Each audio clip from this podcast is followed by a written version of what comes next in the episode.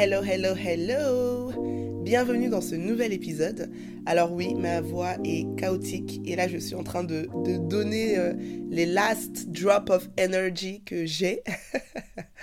en fait, depuis quelques jours là, j'ai une angine qui ne passe pas, qui m'arrache la gorge. Je passe ma vie à me shooter au pastilles, à me shooter au euh, miel, gingembre, citron et ça passe pas ça ne passe pas.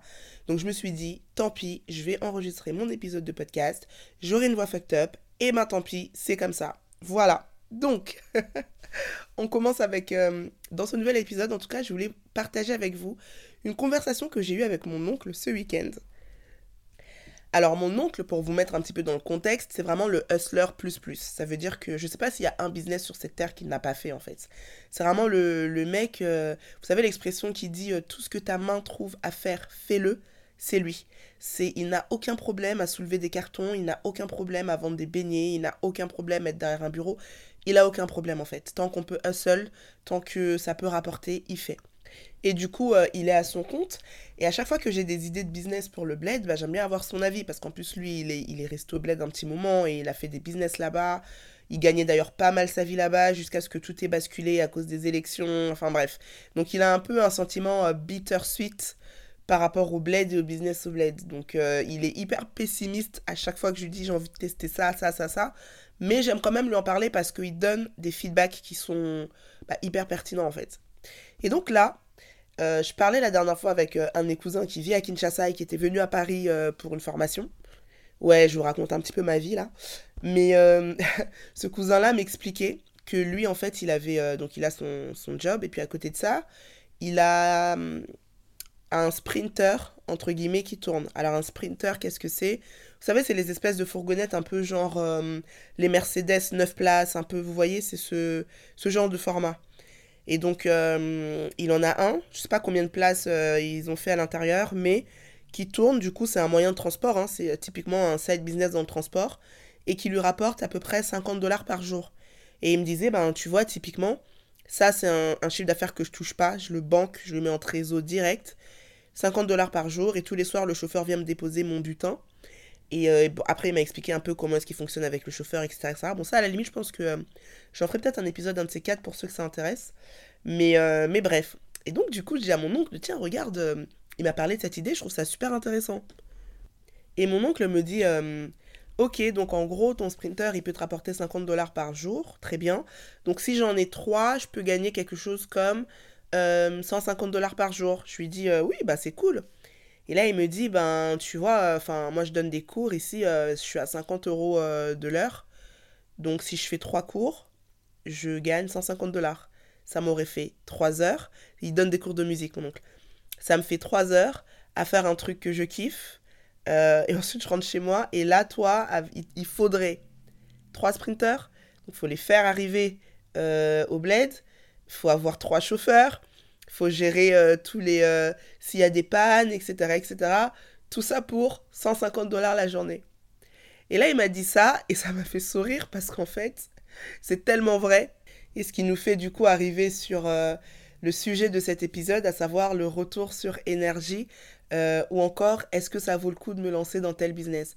Et j'ai envie de dire que quand on se lance dans un business, on pense très souvent, à 98%, au retour sur investissement. Ce que je vais dépenser est ce que ça va me rapporter. Mais il y a juste un facteur qu'on oublie à chaque fois, c'est le retour sur énergie. L'énergie que je vais dépenser pour atteindre un certain gain. Et ça, c'est un facteur qui doit aussi entrer en ligne de compte. Oh là là, je perds ma voix, excusez-moi. Ça, c'est un facteur qui doit aussi entrer en ligne de compte quand on réfléchit à un nouveau business. Quelle est l'énergie qu'il va me falloir pour générer tel ou tel chiffre d'affaires? Et cette notion de retour sur énergie, la première fois que j'ai entendu ce terme, c'était lors d'une conférence avec Philippe Simo, où justement quand elle a commencé à parler de ça, je me suis dit, ah ouais, ok. En fait, il a mis des mots sur quelque chose que je savais que je vivais, mais que je ne savais pas du tout comment exprimer. Parce que depuis un certain temps, on va dire depuis deux ans, franchement, depuis que je me suis lancée dans les produits digitaux, à chaque fois qu'il y a un projet, je me demande toujours, est-ce que ça va me demander beaucoup d'énergie? En fait, j'ai tellement vu qu'on pouvait gagner avec moins d'énergie que maintenant, si je dois mettre plus d'énergie, bah derrière, quel est le gain en fait que je vais avoir? Et c'est une question que je me pose systématiquement. Et ça permet du coup d'éliminer certains types de business. Alors je dis pas qu'il faut que faire des business où on se la coule douce, euh, où on taffe que deux heures euh, et on gagne des millions. Ce n'est pas ce que je dis. Évidemment, si tu as une passion, c'est bien que tu lances un business relatif à ta passion.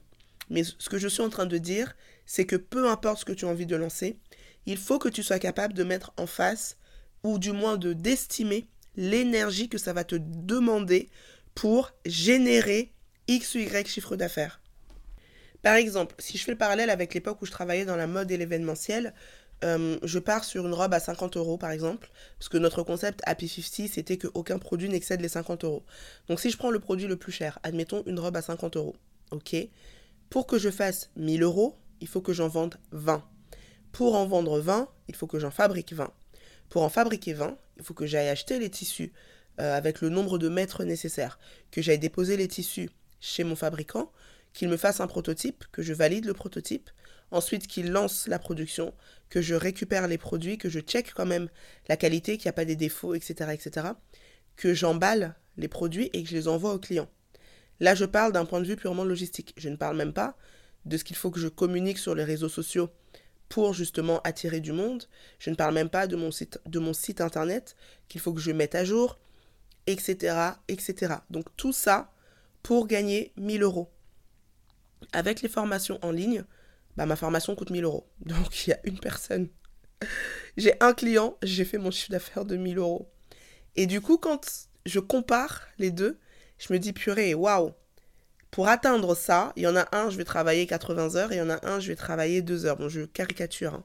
Je caricature exprès. Évidemment, il y a du travail, j'en ai déjà parlé dans d'autres épisodes.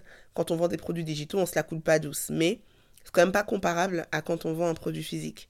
En tout cas, moi, c'était le cas quand, euh, quand je vendais des produits physiques. Je, je ne sais que trop bien l'énergie que ça me demandait, en fait. Et donc voilà. Et du coup, c'est un fait.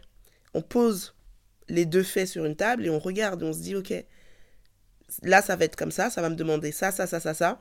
Et là, ça va me demander ça, ça, ça, ça, ça. Ok.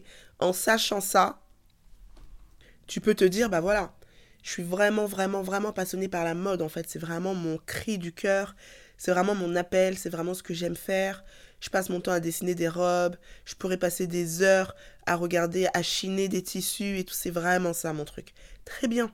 Alors lance ta marque de mode, c'est génial. C'est ta passion, c'est très bien. Mais au moins, tu sais dans quel chemin est-ce que tu es en train d'aller. Et surtout, l'un n'est pas obligé d'aller à l'encontre de l'autre.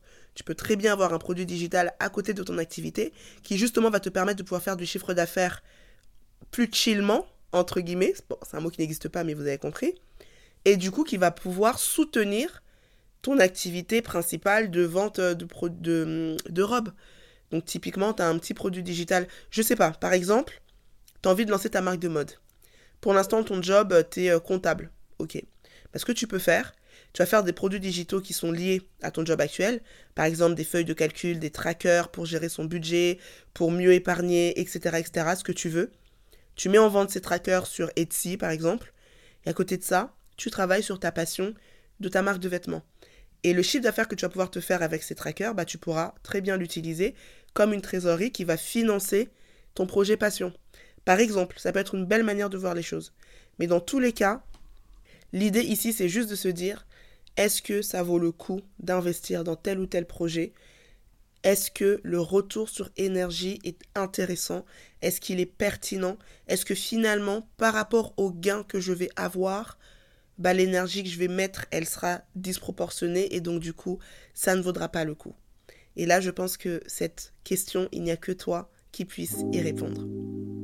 Voilà, c'est tout pour l'épisode d'aujourd'hui. J'espère qu'il t'aura plu.